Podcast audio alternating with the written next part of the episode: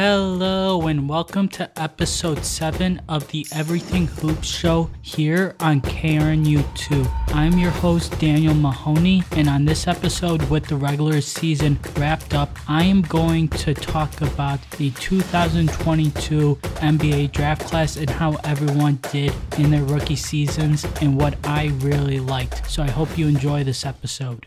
So, before I start, I want to make this clear. This won't be in order based on how everyone was drafted because there's some players I want to talk about more than others. Like, for example, I think you guys would rather have me talk about Jalen Williams, J Dub, over Johnny Davis. Johnny Davis was drafted before Jalen Williams, but Jalen Williams is better. So I'm going to talk about Jalen Williams. But, anyways, of course, I'm going to talk about the number one overall pick, the super talented Paolo Banchero out of Duke.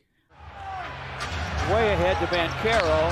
Banchero way up and throws it down. I mean, first you gotta look at his body and how athletic he is. He's six foot ten, two 50. He's such a hard matchup for anyone because if he's up against someone bigger, he can just blow right past them. He's very quick, but also he can bully a lot of smaller defenders. And with that size, athleticism, and that build, he's also really skilled. Throughout his rookie year, he showed flashes of the type of player that he can become. I think he can become a 25 points per game scorer. We saw some nice finishes at the rim, some some nice post ups, post fadeaways, post tucks, a couple nice mid range jumpers. His three pointer, it needs a lot of work, of course.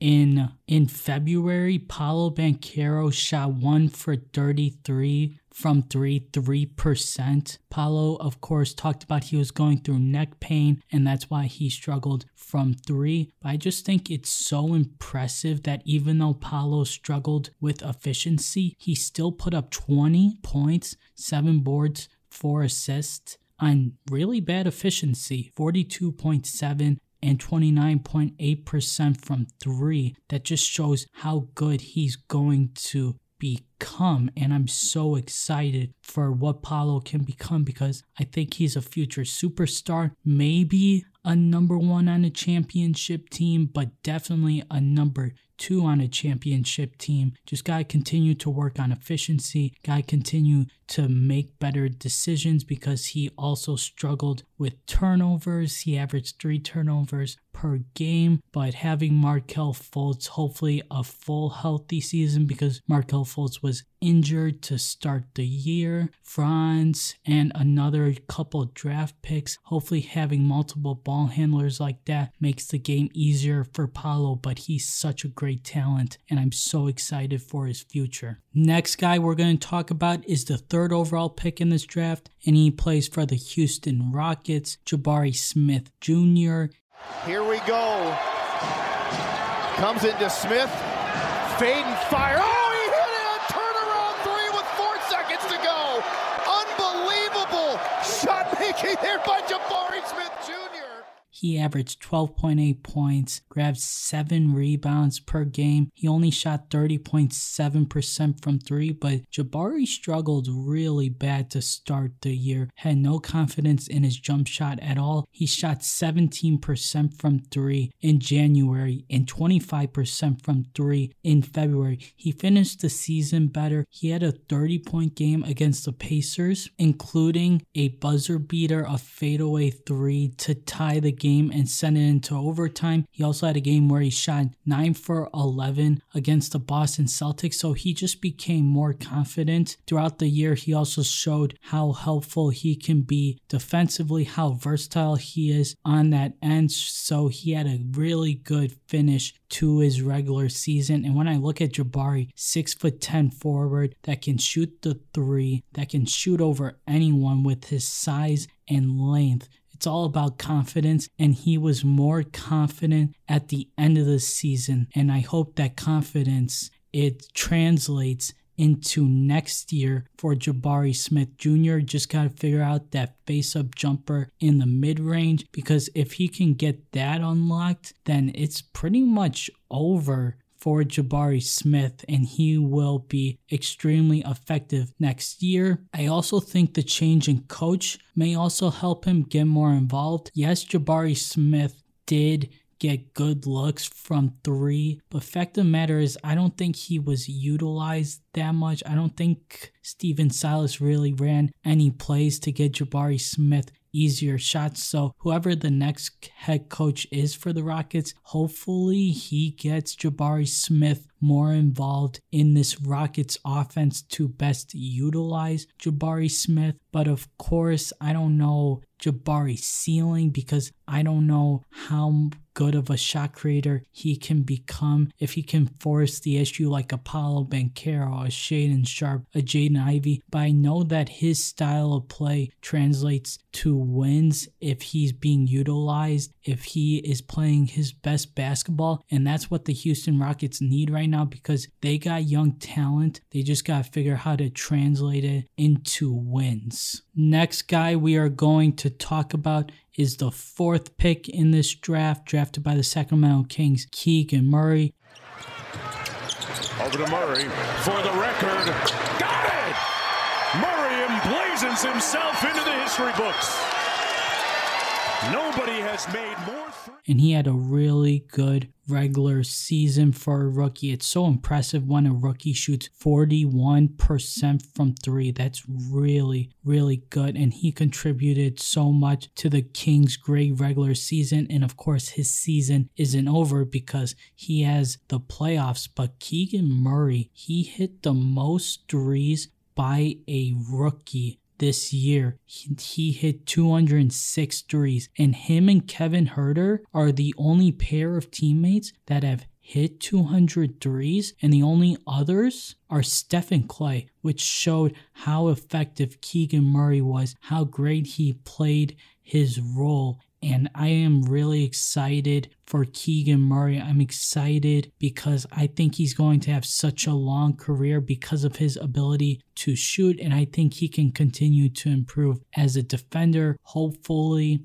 hopefully create off the dribble a little bit more. He showed some of that. He's also a good cutter. He's just a really good player, and I was really impressed with Keegan Murray because people thought that pick was a mistake, but he played his role so well and he contributed to winning basketball. He was a starter on the third seed in the West. So now we got the fifth pick in this draft, Jaden Ivey out of Purdue. He averaged 16.3 points per game, 5.2 assists. He's another young guard that struggles with efficiency, 41.6% from the field and 34.3% from three. He struggled really bad to start his rookie year, but that's any young guard. And he showed improvements. And I really liked how his jumper improved. His pull up jumper looked extremely better. He was always great at getting downhill, using his athleticism, using his first step to get all the way to the rim. It's really impressive, and he's going to continue to improve as a finisher. He's going to improve as a playmaker because he struggled with turnovers a little bit, but he doesn't have to be the lead playmaker because they got Cade Cunningham. But Jaden Ivey, he just got to focus on making the simple reads. So averaging five assists, that's perfectly fine for Jaden Ivey. Of course, I was disappointed that Cade got injured because I wanted to see these two guys in the backcourt and how it would work out together. But Jaden Ivey, I think it was good for his development to be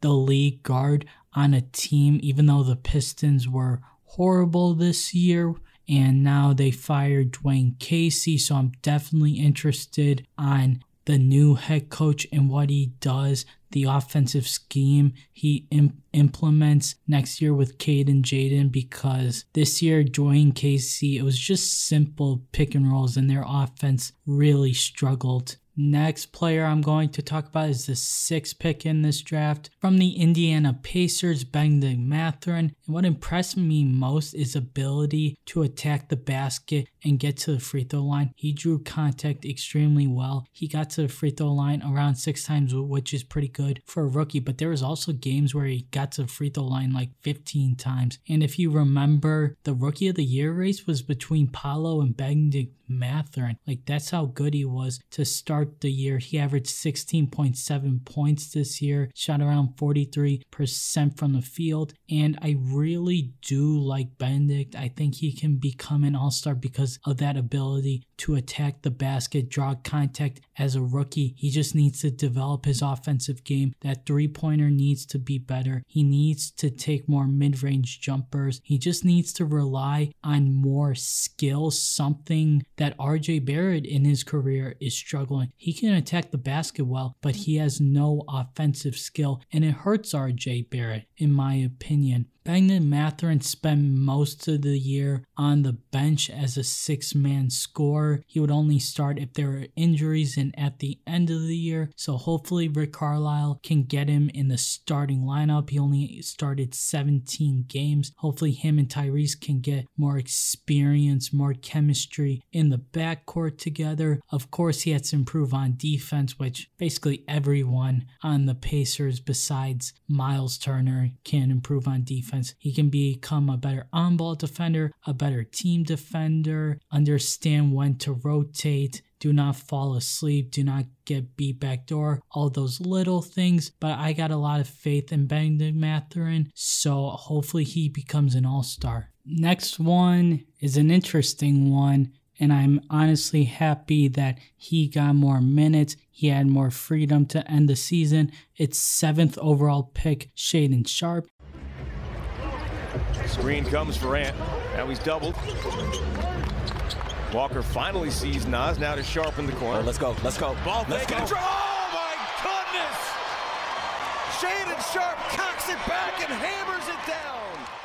And there were a lot of questions about him coming out of the draft because everyone thought that he was one of the more talented players in this draft and based on talent alone could have been a top three pick. But then there was the whole thing with not playing in Kentucky. Was he playing good competition? Which, of course, it wasn't good competition. He was playing in high school. People talked about his personality and people thought that he just didn't care about anything. But I feel like he has that personality where he's more on the quiet end. Kawhi Leonard is like this, but those types of guys really do care about their craft, care about being great. Anyway, Shaedon Sharpe, when you look at the stats, you wouldn't be impressed because he only averaged 10 points. But of course, you got to look at circumstance and situation because he wasn't starting, he wasn't given the role, he wasn't given the freedom. Since the Blazers shut down Dame because they weren't competing for a playoff spot, Shaedon Sharpe was given the opportunity to hoop and show people his talents. He had had a 29 point game against the Thunder. He had a 27 point game against the Timberwolves, including one impressive drive where he had Jaden McDaniels on him. He got a ball screen and then he attacked Rudy Gobert, who was protecting the rim, and finished over Rudy Gobert. And the first thing that you look at Shaedon, it's the incredible dunks, the posters. Shaedon Sharpe has had a lot of monster dunks this year, either attacking a closeout, gang to the rim and dunking, or being around the weak side corner. And if the Blazers get it to the short roll, the guy who's at the short roll hits Shaedon Sharpe for an oop. He also had some nice dunks in transition. Just an ultra athletic shooting guard. And those guys are honestly back. His game does remind me of T Mac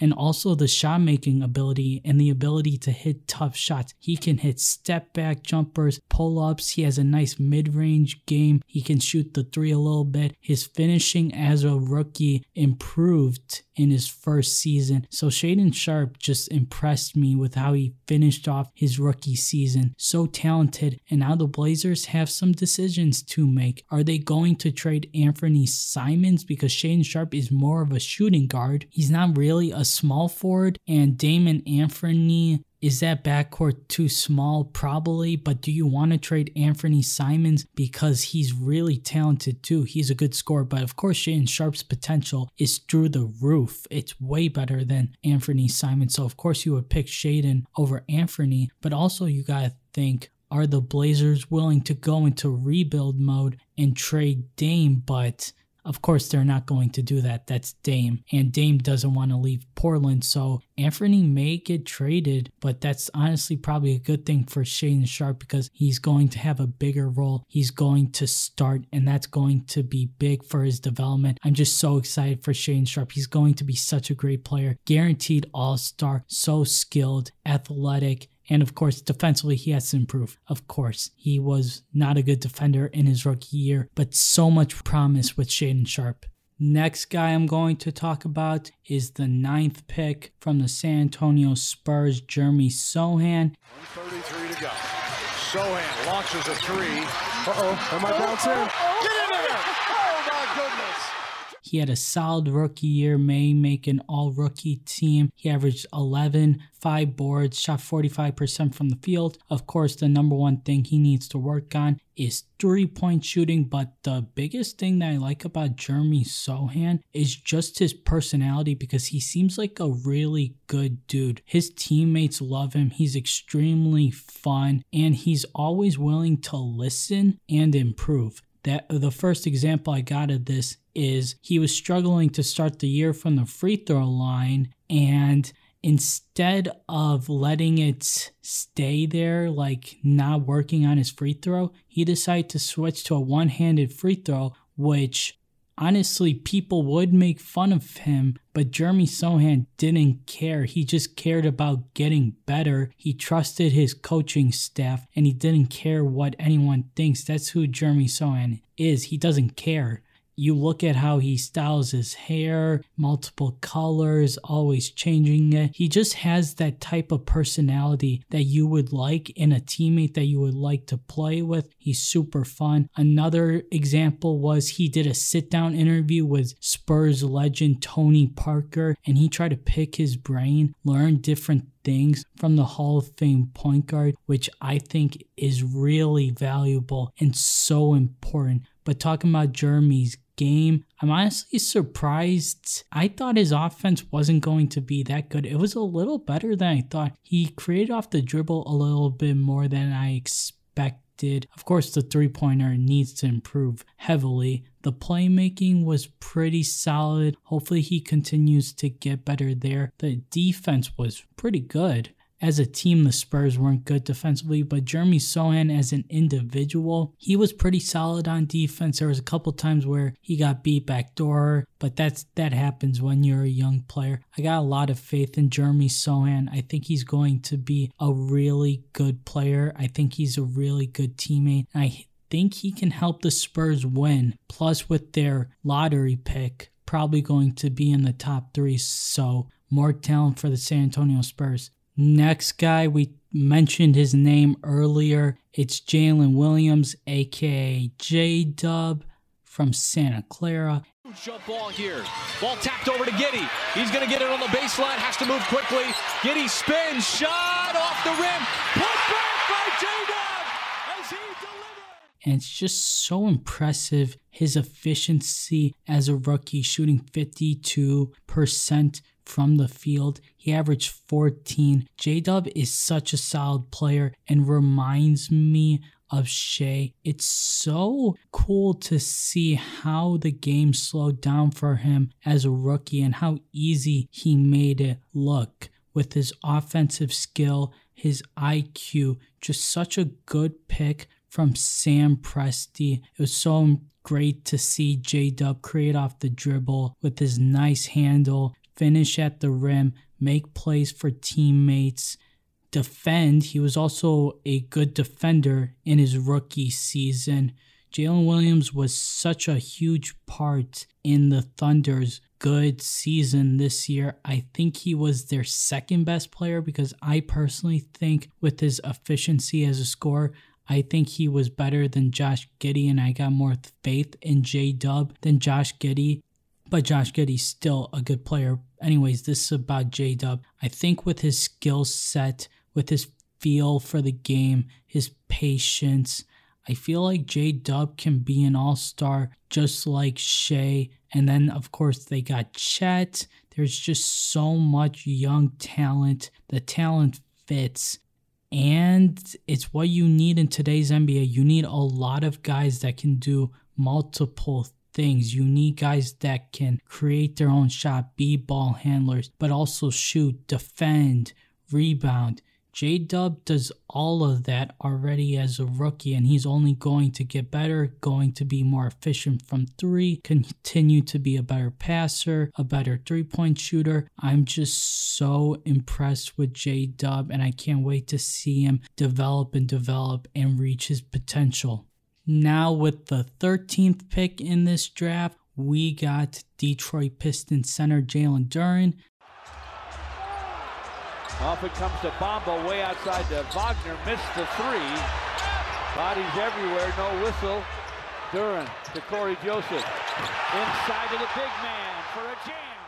It's funny because I was going to talk about him in my Young Bucks That Don't Suck series, but Paul George technically beat me to it, so I didn't want to get too redundant. But now we're talking about Jalen Duren, and he averaged 8.9 rebounds in his rookie year, which he was top five in offensive rebounds, I'm pretty sure, which is so impressive for someone so young. Jalen Duren's younger than me. That's what makes it so crazy. His ability to dominate older men, adults. So I'm just thinking when he's 26, how dominant he is going to be for the Detroit Pistons. And of course, I love the fit with Cade and Jaden because they're ball handlers. They can operate in the pick and roll. And you got Jalen Duren, who's a great rim roller. I absolutely love it.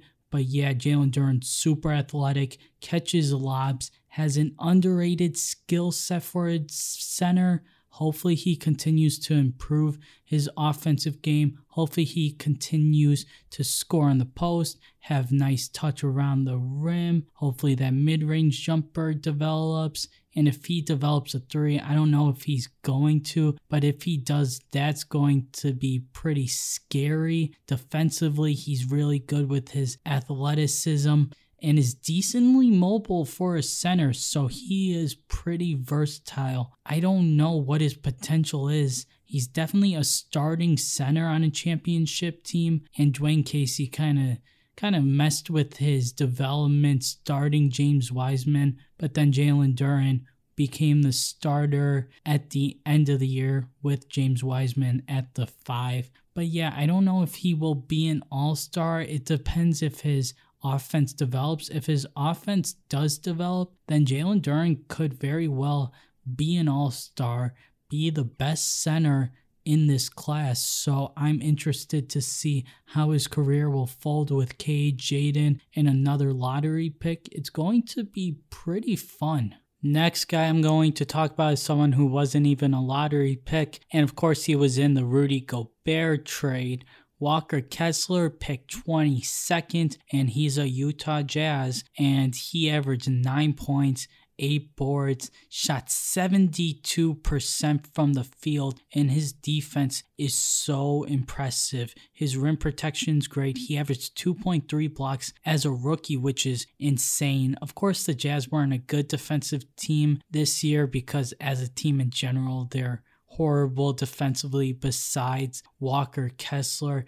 But yeah, Walker Kessler was super impressive defensively because he protected the rim so well, altered every single shot in the paint, blocked a lot of shots.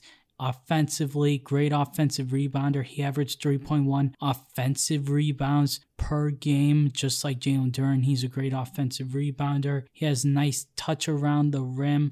I just want to see his offense develop. I want to see like what can he do besides finish at the rim. He showed a couple mid-range jumpers, but he didn't take a lot of them. He didn't take really any threes. So that's the next thing that Walker Kessler needs to do to take the next step in his game because he's already so good defensively. He's impacted the Jazz already as a rookie extremely well, great rebounder. It's just that offense has to develop if he's going to be an all star center. Next guy we got is the 37th pick in this draft. He was drafted by the Kings and then traded to the Dallas Mavericks. It's Jaden Hardy. I thought he was a lottery talent.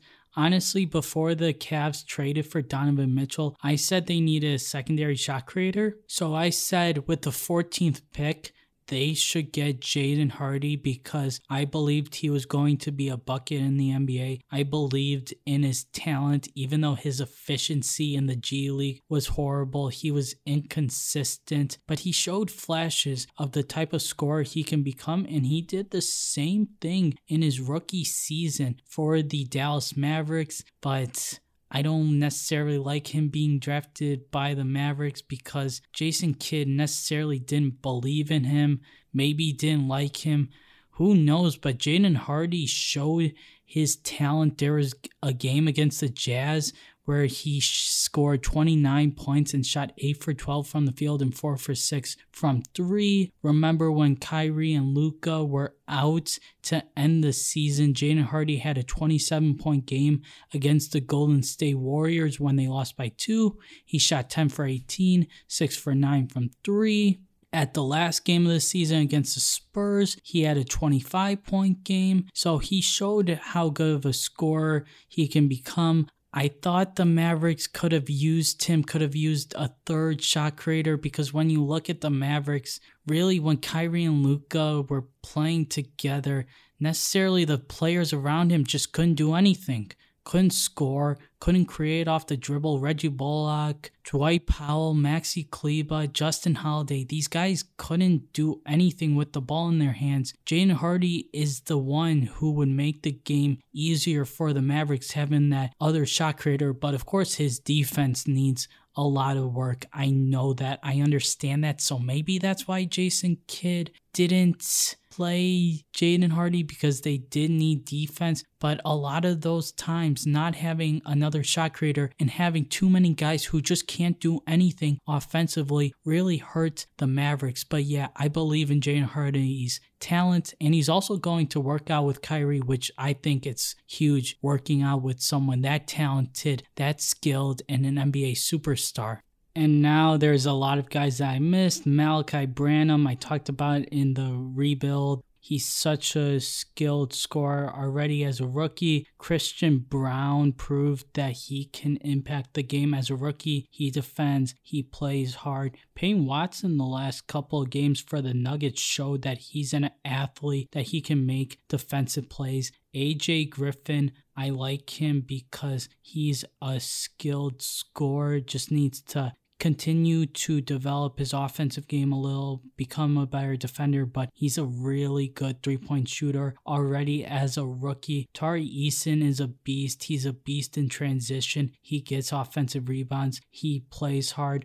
Ochai Agbaji, he started off his rookie year really bad, but with more minutes starting, he showed that he can defend and hit threes Andrew Nembhard's a good player. I think he should probably come off the bench for the Indiana Pacers, but I really think he's a solid point guard. He's a good passer. He can create his own shot a little, has a nice floater.